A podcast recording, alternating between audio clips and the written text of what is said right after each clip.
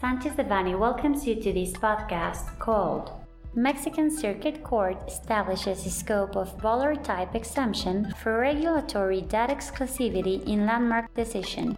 We remind that this material is only informative and cannot be considered legal advice. For more information, please contact our lawyers directly.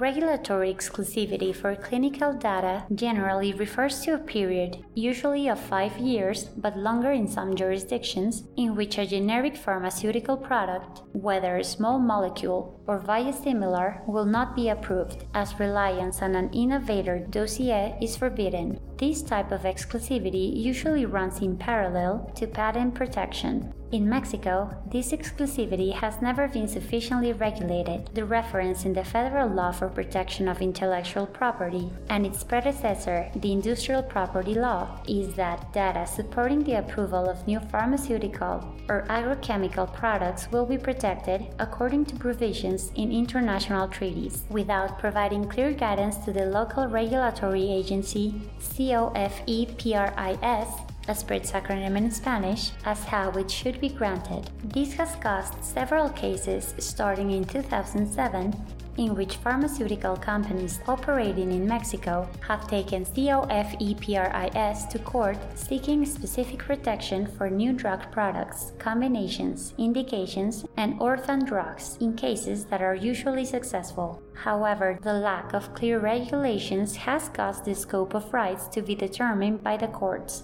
upon studying specific cases as opposed to policy discussion considering the regulators, industry, and other stakeholders. Our firm has obtained a favorable decision recently in which a circuit court establishes the specific and, in our opinion, rational scope of these rights. In summary, the case facts are a multinational pharmaceutical company, which for confidentiality purposes will be referred to as plaintiff, had secured regulatory exclusivity for three indications associated with one of its innovative products, expiring at different periods of time. Once the exclusivity period had run out for the first two indications, our client, which is also a multinational company operating in Mexico, which we will refer to as defendant, filed a marketing authorization application for a generic version of the same drug, requesting approval of the two expired indications. The third indication, which still had regulatory exclusivity, was not requested.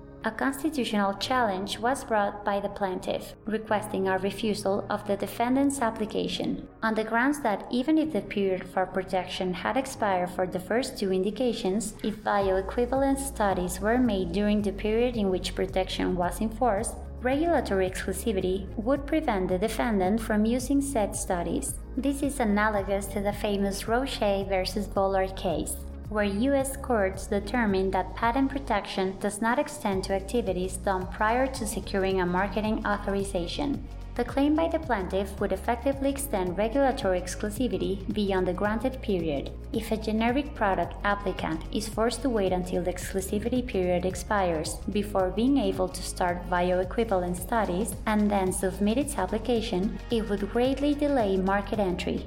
Whereas Mexican regulations do establish a Bolar type exemption regarding patent rights, they are silent on whether the same exemption applies to regulatory exclusivity. In the first stage of litigation, a district court dismissed the plaintiff's action on the grounds that the marketing authorization application by our client did not affect the plaintiff's constitutional rights, as it was still under study and a grant was not imminent. Both the plaintiff and the defendant appealed with the plaintiff arguing, among other points, that the mere fact that the bioequivalent studies performed by the defendant that were under analysis by COFEPRIS constituted the violation of constitutional rights, warranting study of the merits of the action. COFEPRIS did not appeal the dismissal.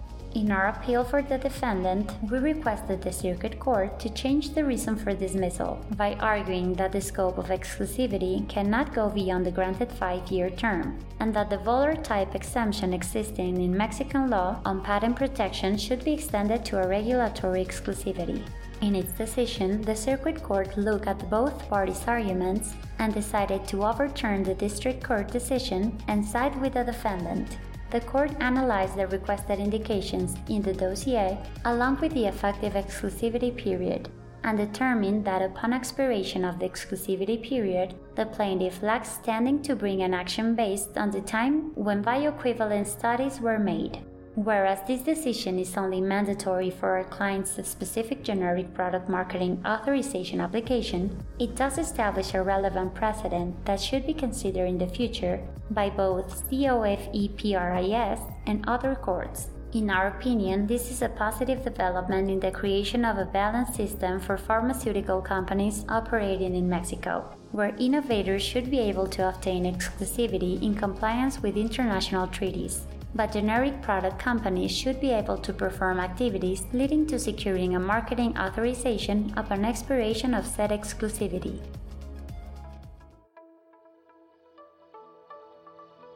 This content was prepared by Juan Luis Serrano Leets and Maria Jose Ayala Garcia, members of the Intellectual Property Practice Group and the Life Sciences Industry Group. For any questions or comments on this material, please contact us directly or visit our website, sanchezdevanny.com. Unless otherwise specified, users of this podcast may save and use the information contained here only for educational, personal, and non commercial purposes. Therefore, its reproduction for any other medium is prohibited, including but not limited to copying, retransmitting, or editing without prior permission of Sanchez Devanny Eseverri,